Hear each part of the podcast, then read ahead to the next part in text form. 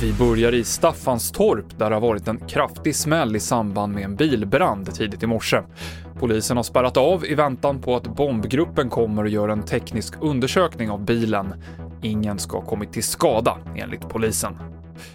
Nästan var sjätte kommun drogtestar sina elever, även utan att det finns misstanke om droganvändning. Där visar T V fyra-nyheternas kartläggning av knarksituationen i den svenska skolan.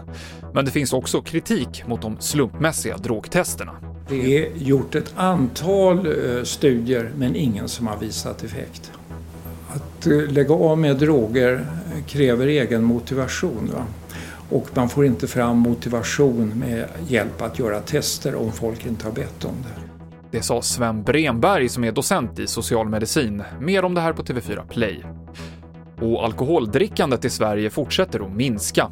Enligt en färsk rapport från Centralförbundet för alkohol- och narkotikaupplysning så har drickandet minskat med en femtedel de senaste femton åren.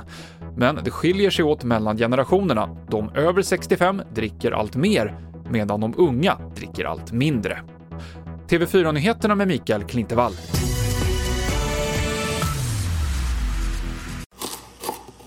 Ah, dåliga vibrationer är att skära av sig tummen i köket.